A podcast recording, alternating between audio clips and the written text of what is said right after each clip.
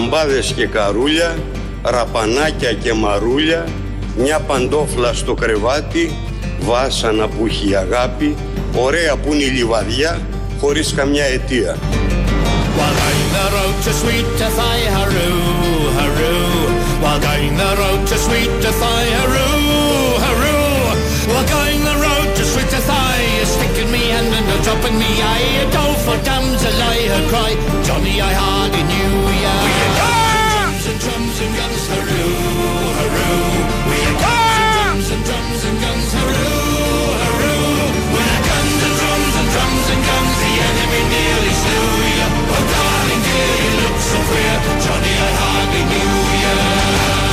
Μια παντόφλα στο κρεβάτι, βάσανα που έχει αγάπη.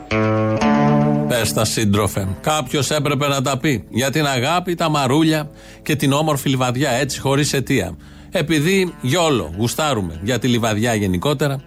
Δημήτρης Κουτσούμπας, χτες από τη Βουλή, χτες το μεσημέρι, μετά την εκπομπή, κάπου εκεί τα είπε, περιγράφοντας όλο αυτό το σουρεαλισμό που υπάρχει στην ελληνική πολιτική ζωή, στα νομοσχέδια που έρχονται, σε αυτά που λένε τα κόμματα που έχουν κυβερνήσει και άλλες ωραίες σκηνές και εικόνες και καταστάσεις αυτού του τόπου. Αυτός ο τόπος έχει την Κρήτη που θέλει να πάει η Ντόρα Μπακογιάννη και θα πάει έτσι κι αλλιώς, είναι λυτή, δεν μπορεί να τη δέσει κανένας, δεν μπορεί να την κρατήσει κανένας.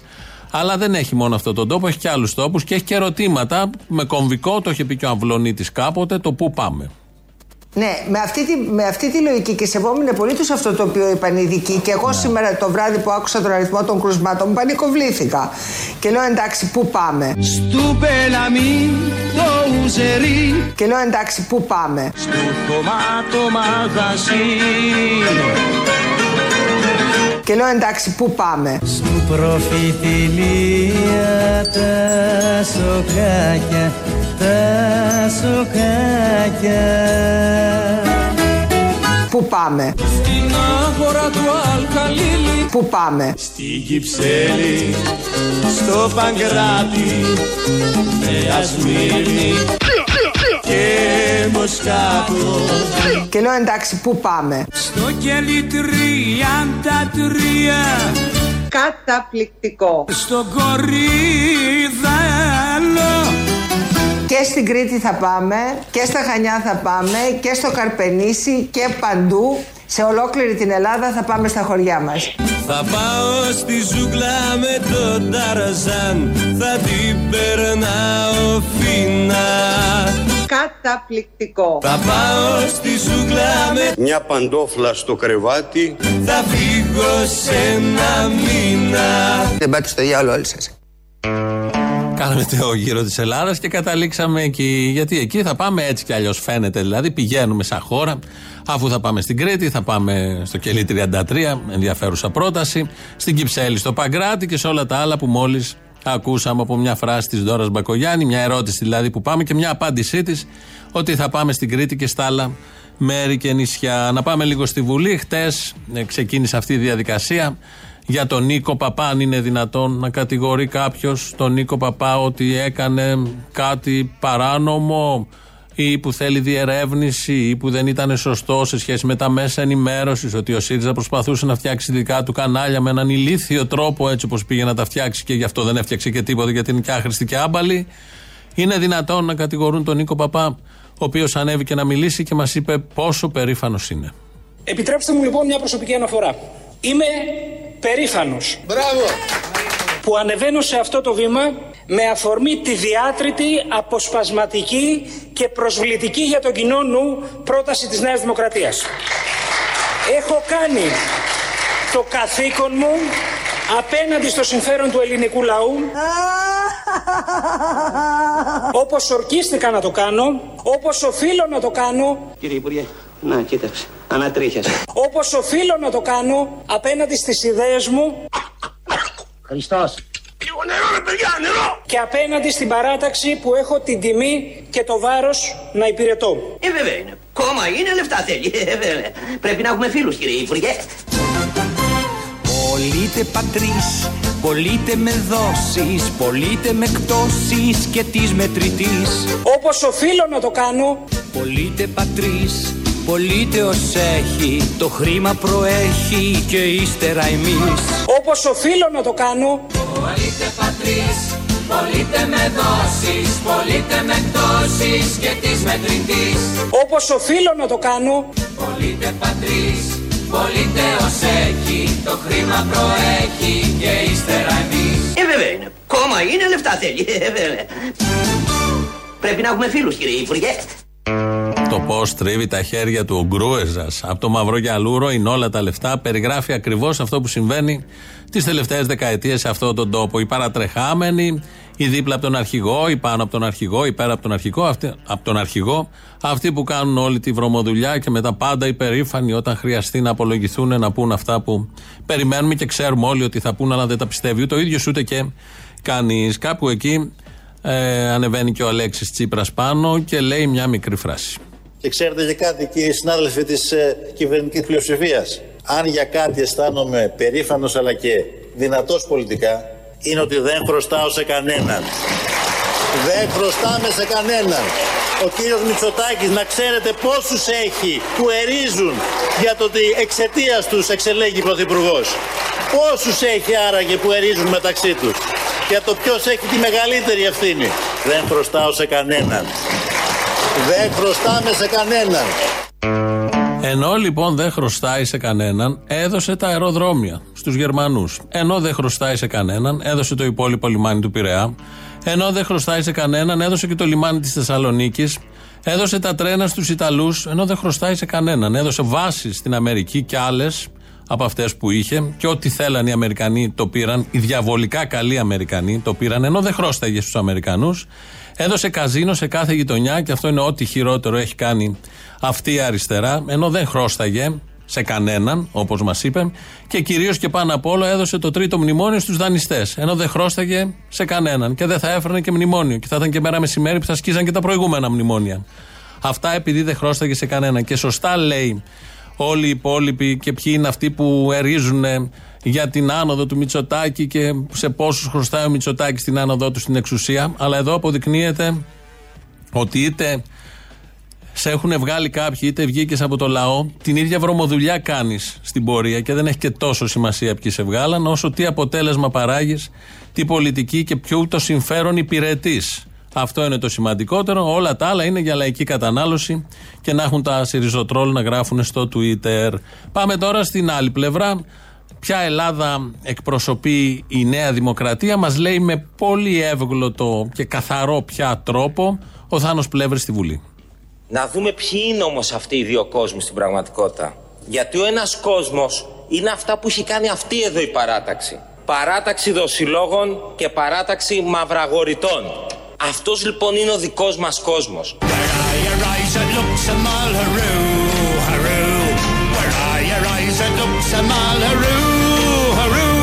Παράταξη δοσιλόγων και παράταξη μαυραγορητών. Καταπληκτικό. Παράταξη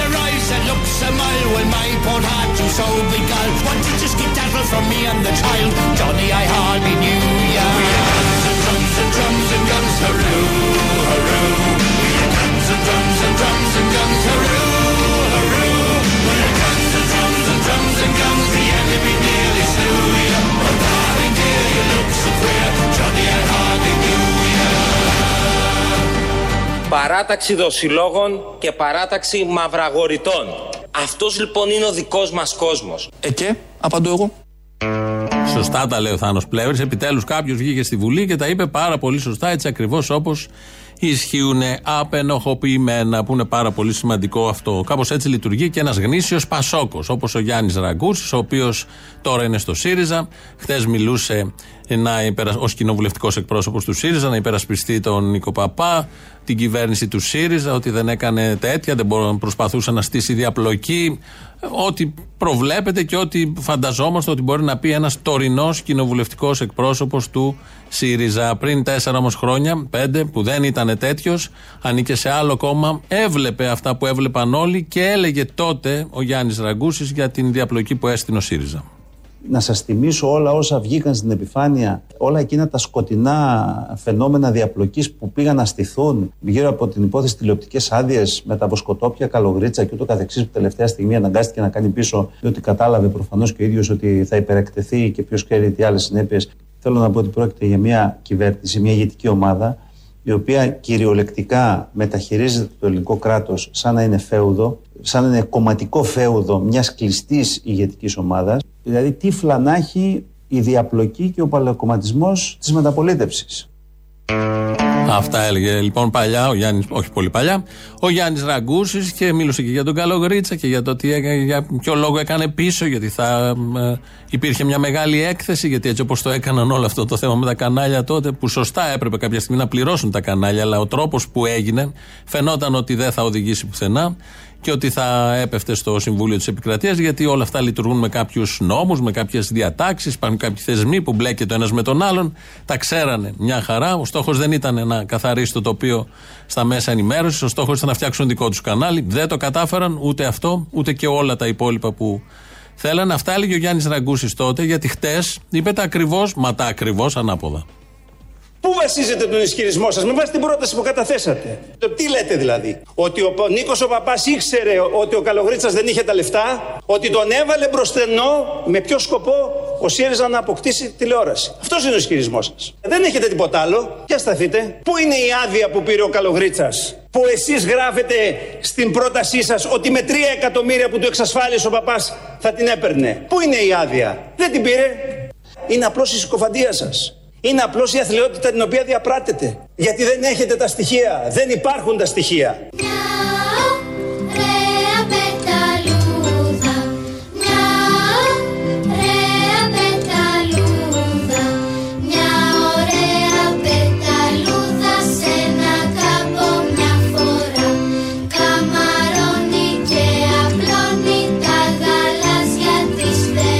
Γιατί δεν έχετε τα στοιχεία. Δεν υπάρχουν τα στοιχεία.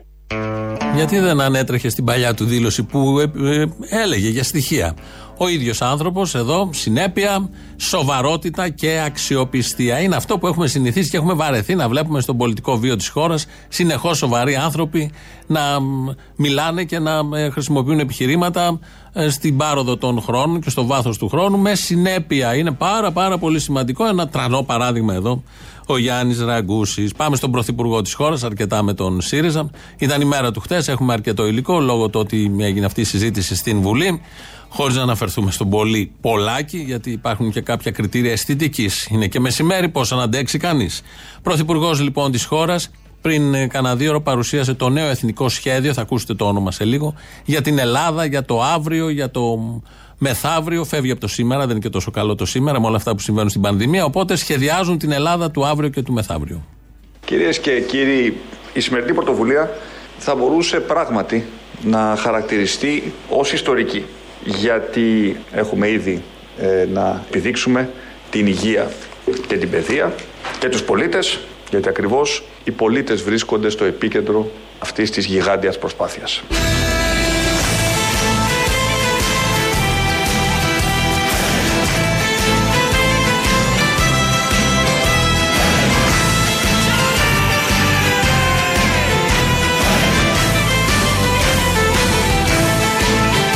Να επιδείξουμε και τους πολίτες. Απλά είναι τα πράγματα. Εμείς πρέπει να μεγαλώσουμε την πίτσα.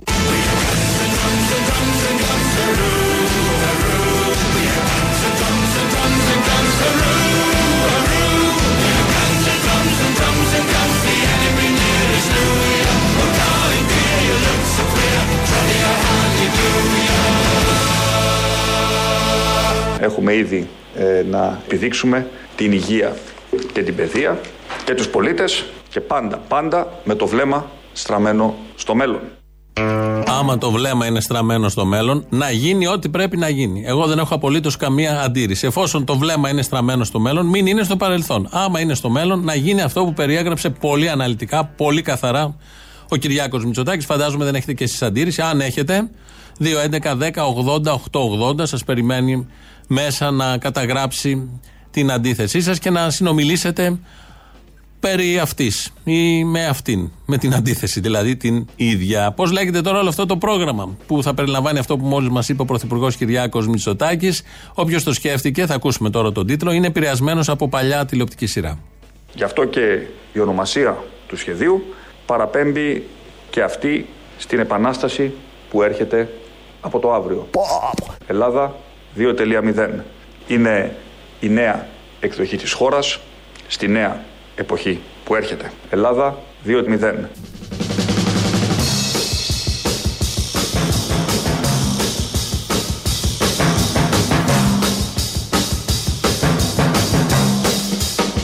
Ελλάδα 2.0.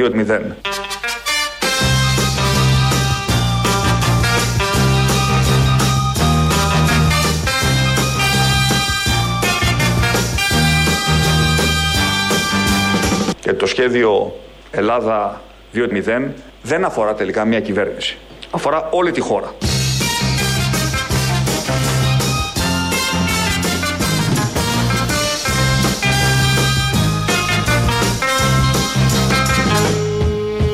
Και το σχέδιο Ελλάδα 3, 4, 5, 6,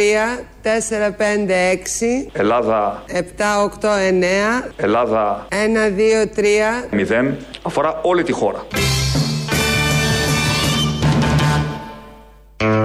Από το Χαβάη 5-0, γιατί ακούνε και νεότεροι και δεν τα ξέρουν όλα αυτά. Αυτό ήταν το μουσικό σήμα έναρξης εκείνου του Σύρια, αλλά έχουμε μεγαλώσει με αυτό. Χαβάη 5-0. Λοιπόν, ήρθε τώρα το Ελλάδα 2. Έχει βάζει και μια τελεία, τη βγάλαμε στην πορεία. Ελλάδα 2-0. Δεν ξέρουμε ποιον έπαιξε η Ελλάδα και κέρδισε. Με όποιον παίζει η Ελλάδα κερδίζει, όταν έχει και τέτοια ηγεσία. Οπότε το σχέδιο θα λέγεται Ελλάδα 2. Μηδέν. Τι περιλαμβάνει ακριβώς αυτό το σχέδιο? Πλούτο για όλους, δεν το έχετε ξανακούσει. Πρώτη φορά που ακούτε πρωθυπουργό να λέει ότι ο πλούτος θα μοιράζεται με τον ίδιο και ίσο τρόπο για όλους και κυρίως μια ανακατεύθυνση της χώρας. Και ο σχεδιασμός αυτού του μεγάλου άλματος είναι μόνο η αρχή. Το πρώτο χιλιόμετρο ενός μαραθωνίου. Δεν είναι απλώς μια πορεία που θα ακολουθήσουμε σε ορισμένο χρόνο, αλλά μία ριζική ανακατεύθυνση. Με δύο λόγια, αραμπάδες και καρούλια, οδηγώντας τελικά στη δίκαιη κατανομή του εθνικού πλούτου. Ραπανάκια και μαρούλια, με δύο λόγια, μια παντόφλα στο κρεβάτι. Προσπάθεια η οποία σήμερα ξεκινά, σημαίνει μεγαλύτερο πλούτο για όλους, βάσανα που έχει αγάπη, περισσότερες δουλειές πρωτίστως για τους νέους μας και μια καλύτερη καθημερινότητα για τον καθένα. Ωραία που είναι η λιβαδιά, χωρίς καμιά αιτία.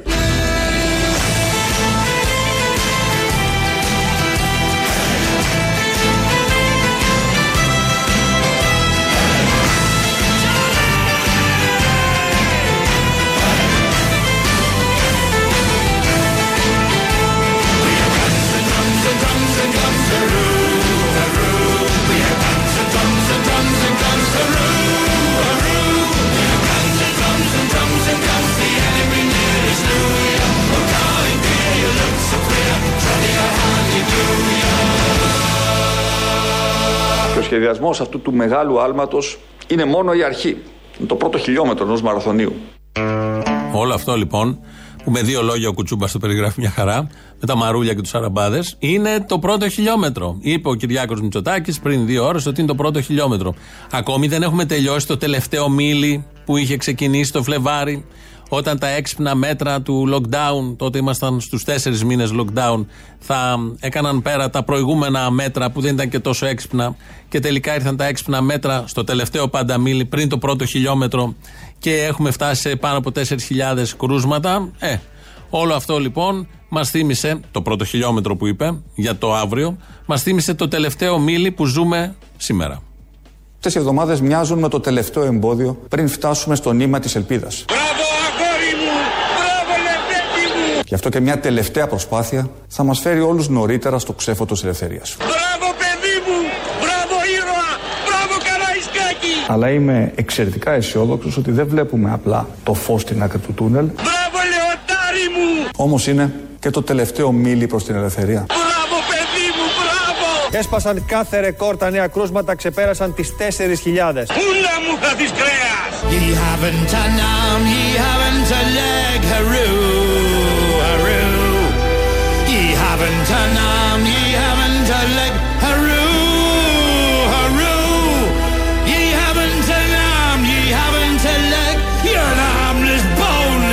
chicken lizard. You'll have to be put with a bowl to beg. Oh Johnny, I hardly knew you. Θέλω να θυμίσω πώς ξεκίνησαν όλα. Τον Μάρτιο του 2020. Μόλις μας είχε γαμίσει η πανδημία.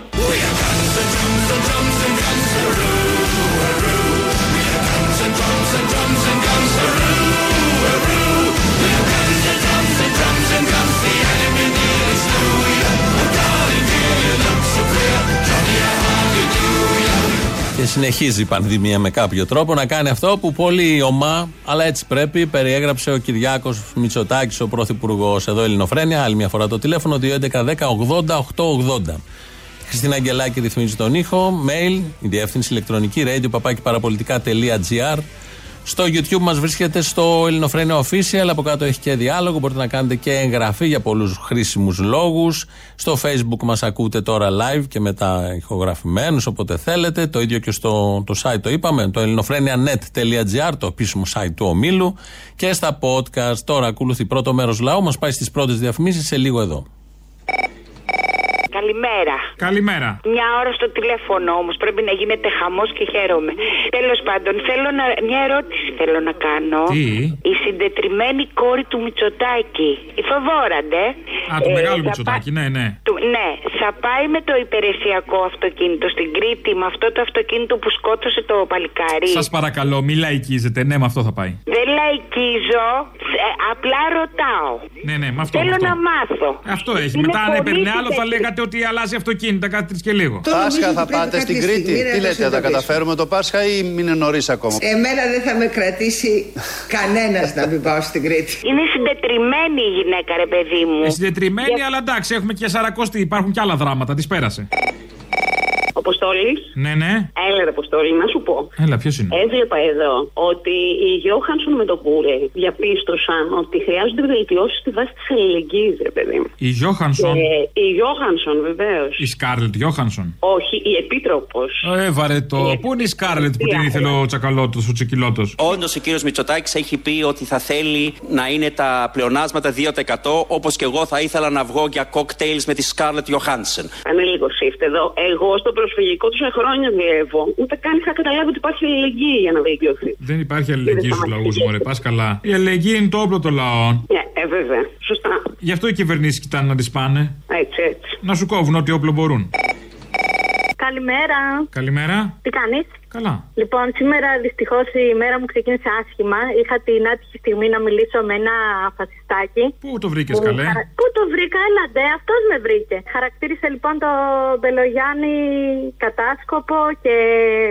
Τι θα πει, παιδί μου, το φασιστάκι? Καταρχάς ήξερε τον Μπελογιάννη. Τέλος πάντων. Ας ξεκινήσουμε από εκεί, σωστά. Έκανε εντύπωση ούτως ή άλλως αυτό. Θέλω λοιπόν να πω ότι κάποιοι άνθρωποι πολέμησαν για αξίες και ιδανικά, τις οποίες δυστυχώς η σημερινή.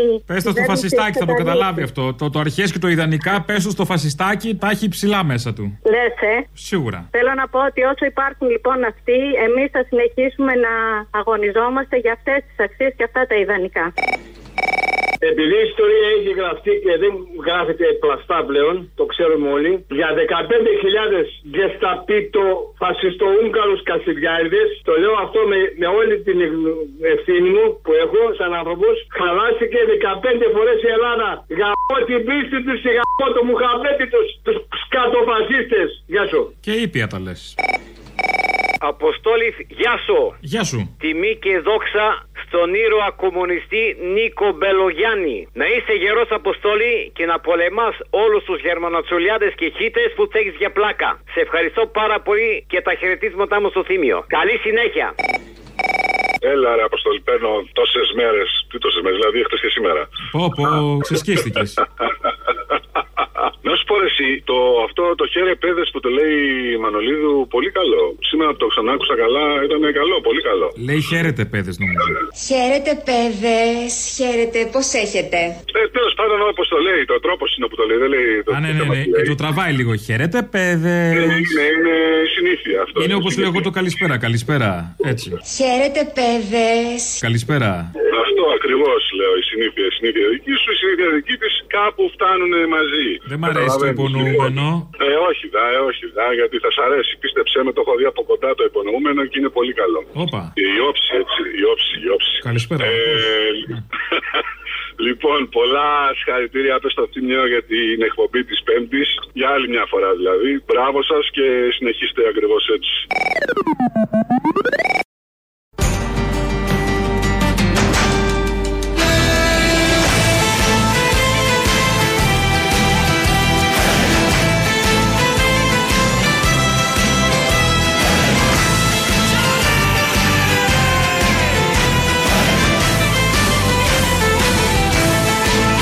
Ο σχεδιασμός αυτού του μεγάλου άλματος είναι μόνο η αρχή.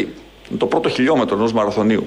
Δεν είναι απλώς μια πορεία που θα ακολουθήσουμε σε ορισμένο χρόνο, αλλά μια ριζική ανακατεύθυνση. Με δύο λόγια, αραμπάδες και καρούλια, ραπανάκια και μαρούλια, οδηγώντας τελικά στη δίκαιη κατανομή του εθνικού πλούτου. Μια παντόφλα στο κρεβάτι. Μια ριζική ανακατεύθυνση του 21ου αιώνα. Με δύο λόγια. Ωραία που είναι η λιβαδιά, χωρίς καμιά αιτία. Βάζουμε και επεξήγηση, γιατί ωραία η ανακατεύθυνση της χώρας, αλλά πρέπει κάπως όλο αυτό να το καταλάβουν όλοι οι Έλληνες. Γι' αυτό υπάρχει και η ακριβέστατη και περιγραφικότατη, με τα μαρούλια και τους αραμπάδες και την ωραία λιβαδιά και τις παντόφλες, επεξήγηση. Ειδήσεις τώρα από την ελληνική αστυνομία. Είναι η αστυνομική τίτλη των ειδήσεων σε ένα λεπτό. Στο μικρόφωνο ο Μπαλούρδος, δημοσιογράφος Μάρκος. Εντείνει η κυβέρνηση τον πόλεμο κατά του κορονοϊού, ρίχνοντας στη μάχη το πιο βαρύ της όπλο. Λιτανίες. Σώσον Κύριε των λαών σου και ευλόγησον την κληρονομία. Με απόφαση του ίδιου του Πρωθυπουργού μετά την αποτυχία, μετά τη σχετική επιτυχία των υπαρχόντων μέτρων, αποφασίστηκε να γίνουν λιτανίες σε όλη τη χώρα αύριο 5η 1η Απριλίου. Οι λιτανίες θα ξεκινήσουν από όλες τις εκκλησίες, με τις εικόνες των Αγίων μπροστά, όλα τα εξαπτέρυγα και τους ιερείς στη συνέχεια θα ακολουθήσουν τη διαδρομή μεταξύ των κεντρικών οδών. Ντρόουν της αστυνομίας θα ρίχνουν αγιασμό από ψηλά, ενώ το ελικόπτερο της αστυνομίας θα ψεκάζει με αντισηπτικό. Εάν δεν πετύχει και αυτό, να πάνε να γαμηθεί ο ιός, δήλωσε πηγή του Μεγάρου Μαξίμου λίγο πριν καταρρεύσει.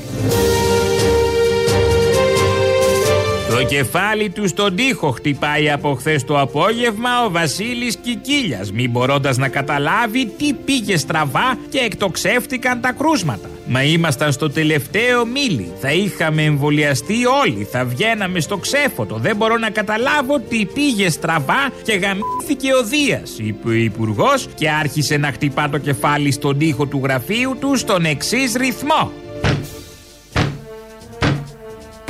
Ματέως οι συνεργάτες του προσπαθούν να του πούν ότι η στραβή που του έκατσε στη βάρδια ήταν τυχαίο γεγονός και μπορεί να κάτσει σε κάθε άχρηστο. Καταστρέφεται η πολιτική μου καριέρα, τους απάντησε ο Υπουργός συνεχίζοντας το χτύπημα του κεφαλιού του στον τοίχο.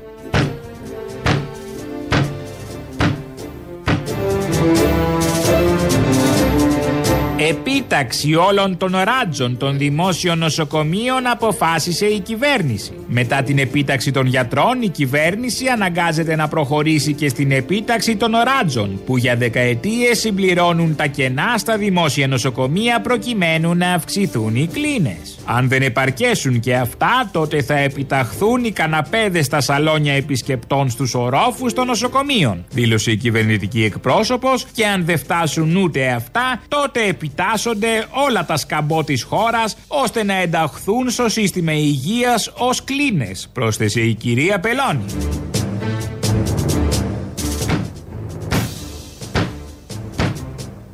Συνεχίζεται το αδιέξοδο και ο σπαραγμός του Υπουργού, όπως ακούτε, με άμεσο πια τον κίνδυνο να καταστραφεί ανεπανόρθωτα ο τοίχος του γραφείου του. Καιρός να δούμε τον Πέργαμο με άλλο μάτι, λίγο πιο συμπαθητικά.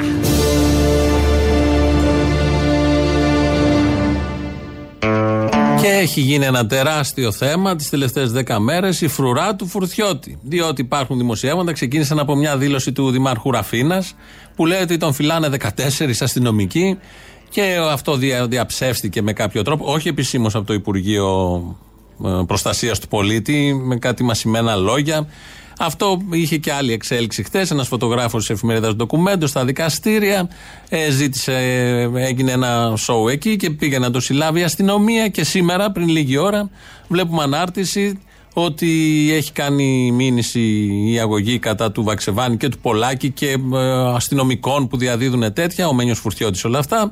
Και συνεχίζεται αυτό το θρίλερ και το σύριαλ. Και υπάρχει μια πιθανότητα να κυνηγήσουν τον Βαξεβάνη, επειδή ο Φουρθιώτης έχει κάνει τα δέοντα. Δεν ξέρω, είναι 14 οι αστυνομικοί που φυλάνε του Φουρθιώτη. Πρέπει να είναι περισσότεροι πάντως. Το αξίζει και έτσι πρέπει. Αυτή η χώρα που δεν έχει γιατρούς, δεν έχει τίποτα, και τους αστυνομικούς που τους πληρώνουμε, εγώ, εσείς που μας ακούτε, όλοι μας, να φυλάνε το Μένιο Φουρθιώτη, διότι επιτελεί λειτουργήμα. Το καταλαβαίνουμε όλοι. Θα πάρουμε μια γεύση. Πιο ακριβώς είναι αυτό το λειτουργήμα. Να δούμε λοιπόν τον Έλληνα Πρωθυπουργό. Τι έκανε, ποιος είναι, τι κάνει και τι θα κάνει για τη χώρα μας. Γιατί αυτός ο άνθρωπος ανέλαβε, του έτυχε, η πιο δύσκολη περίοδος. Παγκοσμίως βεβαίως και με το θέμα της πανδημίας. Αλλά μέσα στην πανδημία ο Έλληνας Πρωθυπουργός είναι παρόν. Και παρούσα και η ελληνική κυβέρνηση. 24 αστυνομικοί. Μετά από αυτό οι 14, δεν ξέρω αν είναι 14 και πόσοι είναι, να γίνουν 24, γιατί έχουν να ολοκληρώσουν το λειτουργήμα. Φτιάχνονται και βίντεο σχετικά στην δική του εκπομπή. Μεγαλωμένος μέσα σε μια βαθιά πολιτικοποιημένη οικογένεια που φέρει την πολιτικο-οικονομικο-κοινωνική σφραγίδα του Ελευθέριου Βενιζέλου, ο πρωθυπουργός της χώρας, Κυριάκος Μητσοτάκης, ασχολήθηκε από μικρός με τα κοινά. Δίπλα στον πατέρα του, Κωνσταντίνο Μητσοτάκη, έμαθε να σταχυολογεί τις πολιτικές του σκέψεις και τον πολιτικό του λόγο, ενώ η μητέρα του, Μαρίκα Μητσοτάκη, του εμφύσισε τις αξίες για την κοινωνία και την προσφορά. Αξίες που όχι μόνο ασπάζεται, αλλά και σέβεται για τον συνάνθρωπο και την κοινωνία. Στις 10 Ιανουαρίου του 2016 εξελέγει πρόεδρος της Νέας Δημοκρατίας και αρχηγός της αξιωματικής αντιπολίτευσης, ενώ στις 7 Ιουλίου του 2019 εξελέγει πρωθυπουργός της Ελλάδας. Ανήσυχο πνεύμα, θέλησε να μοιραστεί με τον απλό κόσμο την εμπειρία που αποκόμισε το διάστημα των προηγούμενων χρόνων στο πολιτικό, οικονομικό και κοινωνικό γίγνεσθε, και για το λόγο αυτό προχώρησε και στη συγγραφή και την έκδοση του βιβλίου «Οι συμπληγάδες της εξωτερικής πολιτικής». Η συμμετοχή τους στα κοινά και στη διαμόρφωση του πολιτικού τοπίου στη χώρα μας, από την άλλη, δεν τον εμπόδισε να στέκεται έως και σήμερα δίπλα στα τρία του παιδιά, τη Σοφία, τον Κωνσταντίνο και τη Δάφνη, για τα οποία εκτός από πατέρας φέρει και τον τίτλο του μέντορα.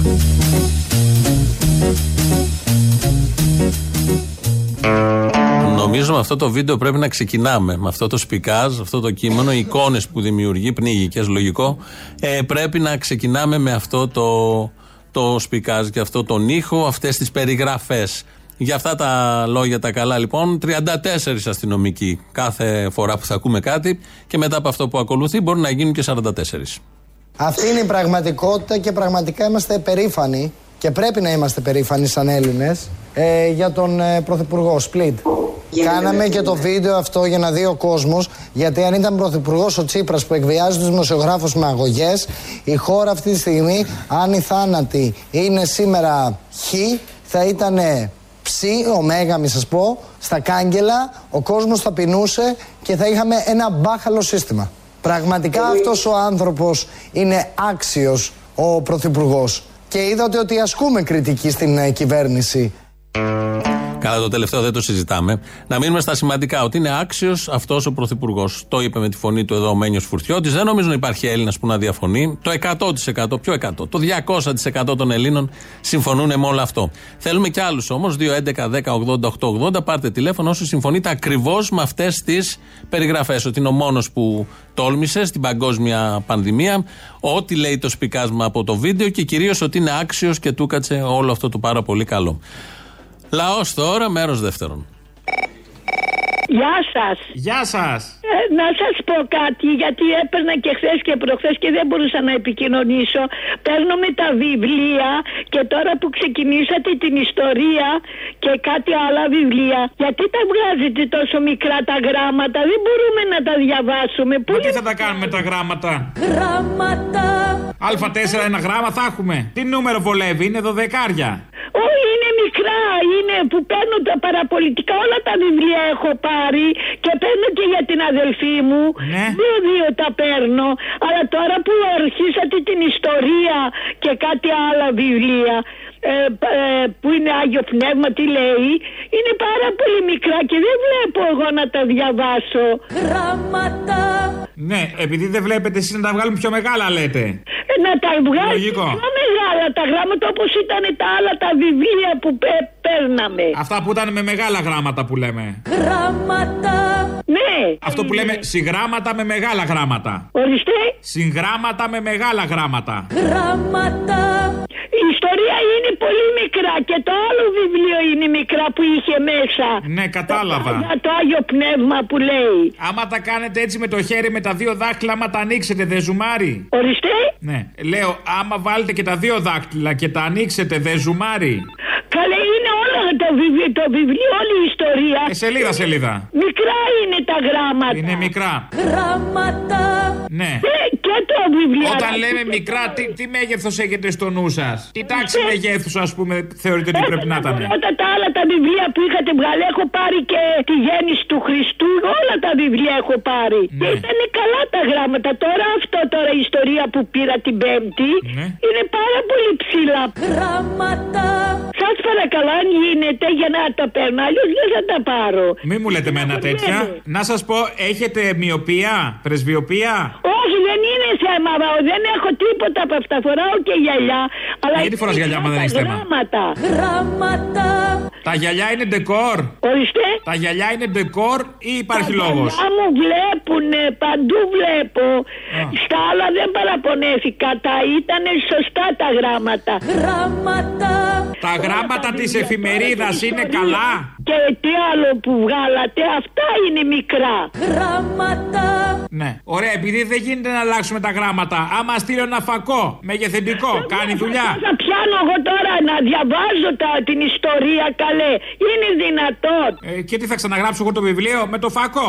Όχι, τώρα εντάξει, τα άλλα που θα βγάζετε και θα τα εκτυπώνετε, πιο μεγάλα βάλτε τα. Ναι, μισό λεπτό. Άμα στείλω ένα ζευγάρι γυαλιά που έχουν φακό πάνω τους, σαν τον γιατρό, μήπως κάνει δουλειά? Βάλουμε την άλλη εβδομάδα.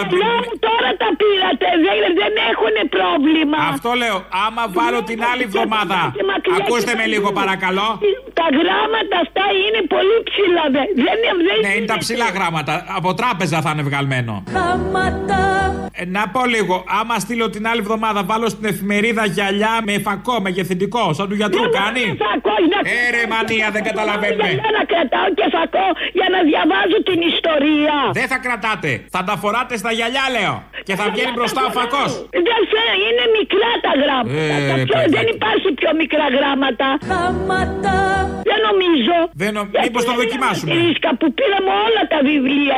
Δεν θέλετε να συνεργαστείτε? Μήπως δεν θέλετε να μάθετε την ιστορία του Χριστού, την Παναγία, όλα τα βιβλία που έχετε εκδώσει, όλα τα έχω πάρει. Και δεν κρατάω πια τα κλάματα. Μέσα νύχτα με βρίσκουν μοναχοί να σκίζω γράμματα. Να βρίσω και να σπάω σαν τρελής στους τοίχους πράγματα. Εγώ τώρα πώς θα τα πάρω? Άμα είναι έτσι μικρά δεν θα τα πάρω. Είπα εγώ λύσεις. Λύσεις υπάρχουν, δεν υπάρχει διάθεση όμως. Γιατί δεν μπορείτε να τα βγάλετε πιο μεγάλα τα γράμματα? Γράμματα. Καλά, εντάξει, θα το πω. Πες το εκεί σας παρακαλώ. Δεν αντέχω, με κερδίσατε, εντάξει, ναι, θα το κάνω. Ευχαριστώ πολύ. Γεια.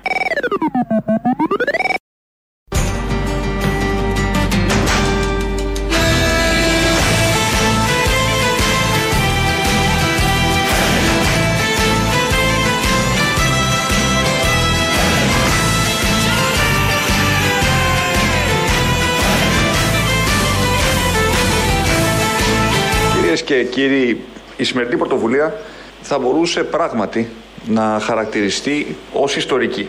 Γιατί έχουμε ήδη να επιδείξουμε την υγεία και την παιδεία και τους πολίτες, γιατί ακριβώς οι πολίτες βρίσκονται στο επίκεντρο αυτής της γιγάντιας προσπάθειας. Σε ευχαριστώ, Παναγία μου. Αφού ο πολίτης είναι στο επίκεντρο, μετά την υγεία που βλέπουμε πόσο ωραία έχει εξελιχθεί, η παιδεία εδώ και δεκαετίες, έχει έρθει σειρά και των Ελλήνων πολιτών. Έχουμε χρόνο, 4 λεπτά, ναι, προλαβαίνουμε να πάμε να κάνουμε πρωτεύουσα ή να καταλάβουμε, θα δούμε αν θα την κάνουμε πρωτεύουσα, την Κωνσταντινούπολη, όπως μας παρακινεί ο Μητροπολίτης Μόρφου. Τα άθλια γράμματα της Ευρώπης εθέλαν μικρήν Ελλαδίτσα. Ναι, πρωτεύουσα την Αθήνα. Έτσι που σε συμφέρε. Ενώ η πρωτεύουσα του γένους μας ήταν και είναι η Κωνσταντινούπολη. Αυτόν ήταν που φοβόντουσαν, αυτόν είναι που φοβούνταν μέχρι σήμερα. Και Τούρκοι και Ευρωπαίοι και Ρώσοι και οι πάντες. Οπότε έχουμε μετακόμιση. Αν δεν σας έπεισε ο Μόρφου, θα σας πείσει ο Βελόπουλος. Αυτά έχω ξαναπεί. Μες στη Βουλή το είπα αυτό που είπα χθες. Είπα ότι δικαίωμά μου να πιστεύω, να θεωρώ, να ελπίζω ότι η πόλη θα γίνει δική μου και ο πόντος θα απελευθερωθεί. Το είπα μες στη Βουλή εγώ. Δεν το λέω εδώ. Και για τη Βόρειο Ήπειρο είπα. Για όλα. Δεν έχει αφήσει τίποτα. Έτσι κι αλλιώς τη στοιχίζει. Κάπως έτσι, πολύ αισιόδοξα και με μετακόμιση φτάσαμε στο τέλος. Τρίτο μέρος του λαού μας πάει στο μαγκαζίνο. Τα υπόλοιπα θα τα πούμε αύριο. Γεια σας. Να σου πω, δεν σου έχω πει να σηκωθείς να φύγεις από εκεί πέρα, κάθεσαι και ακούς τον άλλον τον ηλίθιο τώρα που σου λέει να βγουν και οι παπάδες παρέλας. Μου το έχεις πει, αλήθεια είναι, αλλά και εγώ χρειάζομαι ένα χρόνο προετοιμασίας. Δεν είναι να το είπαμε, έφυγα. Κατάλαβες. Λοιπόν, άκουσε με. Δώσ' μου λίγο χρόνο, πολύ με πιέζεις. Άκουσε με, κάθεσαι και ακούς τη βλακεία του καθενός και δεν φτάνει αυτό, αλλά την μεταφέρεις και σε εμάς. Παρόλα αυτά, ρε παιδάκι μου, συγγνώμη κιόλας. Για τη βλακεία του αλουνού μια χαρά τη λες. Για τη βλακεία που λες εσύ, ας πούμε, τώρα εδώ χρειάζεται. Αποστόλη! Δεν μας άρεσε αυτό, Αποστόλη, δεν θα σε ξαναπάρω στο μηχανάκι να σε κάνω βόλτα στο Σύνταγμα. Τέτοιος ήσουν πάντα, να μ' αφήσεις εγώ, εμένα που με καβλώσελα, να μ' αφήσεις στο πόδι να πάω. Αποστόλη, το ξέρω ότι τραβάς, το ξέρω ότι ακούς, αλλά διάλεξε όταν τα βγάζεις στον αέρα. Να μην κατίνκω τώρα, ξέρει Αποστολάκο, είμαι ερωτευμένη. Έχεις ένα θέμα με τις ερωτευμένες μαζί μου, με τις κατίνες όλες. Όχι, δεν έχουμε κανένα ερωτευμένη. Ζηλεύεις, αγάπη μου. Λοιπόν, Αποστόλη, είσαι πολύ μεγάλος, αλλά σήκω, φύγε από εκεί πέρα. Για να γίνω ακόμη πιο μεγάλος. Κοίτα, άκουσε με. Ψάξε να βρεις ότι καταναλώνεις τη ζωή σου σε λάθος δρόμο. Δηλαδή, αν έρει, δηλαδή. Θα το σκεφτώ, αλλά όλα αυτά που μου λες πρέπει να. Δηλαδή, με στέλνεις σε ψυχολόγο εσύ τώρα, έτσι. Πρέπει να πληρώσω. Όχι, δεν χρειάζεται ψυχολόγο εσύ. Εμάς πρέπει να πάρεις όλους σαν ψυχολόγος εσύ, αλλά κοίταξε να δεις. Εσύ είστε τρόφιμοι τώρα, δεν το συζητώ. Άκουσε με, Αποστόλη. Δεν είναι δυνατόν ένας που έχει σοσιαλιστικές ιδέες να θυσιάζεται αυτός μόνος του για τις ιδέες του και όλοι οι άλλοι. Συγγνώμη, αλλά κάνουμε θυσίες για το σοσιαλισμό. Για το σοσιαλισμό αγωνιζόμαστε όλοι. Τι είσαι εσύ τώρα, που είπε και ο σύντροφος ο Γιάννος. Τι να κάνουμε. Συντρόφισσες και σύντροφοι, για το σοσιαλισμό αγωνιζόμαστε όλοι. Τον είδα προχθές στην τηλεόραση τον Γιάννο, τον ξανά βγάλα πάλι, Τι έκανε, διαφήμισε το ντόκρεμα.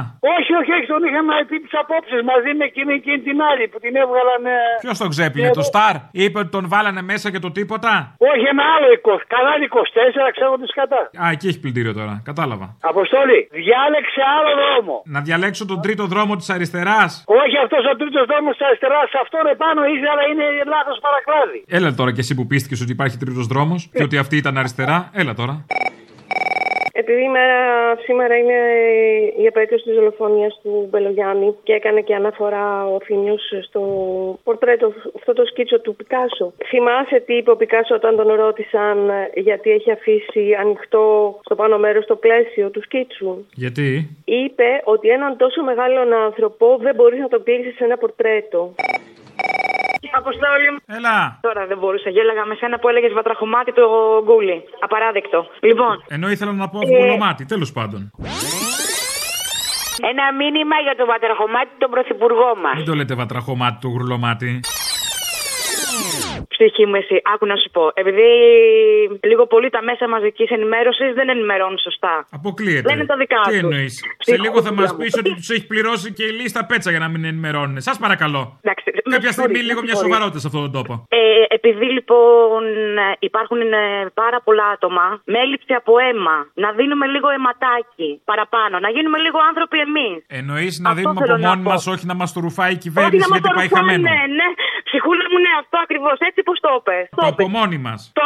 Αυτό είναι που λείπει. Γιατί το άλλο δεν είναι ότι δεν δίνουμε, απλά δεν διαλέγουμε να το δώσουμε αυτό που μας ρουφάνε. Άστα να πάει στο διάλογο αυτό. Λοιπόν, μηδέν αρνητικό, μηδέν θετικό. Όλα αυτά είναι πάρα πολύ σπάνια. Απλά το θέμα με τον Έλληνα το έχει σε μεγάλη χαρά και μεγάλη συνήθεια να δίνει πολύ σπέρμα. Σαν λαός έχουμε μάθει στο σπέρμα συνέχεια όλη την ώρα. Δηλαδή έχουμε ασπρίσει, δεν μπορείς να φανταστείς με τα δυο χέρια. Θα τον παίξω κι εγώ. Το θέμα είναι να γαλουχηθούμε και στο αίμα, να μάθουμε να δίνουμε και αίμα. Να μάθουμε λίγο, γιατί υπάρχει σοβαρό θέμα. Πάρα πολύ μεγάλο.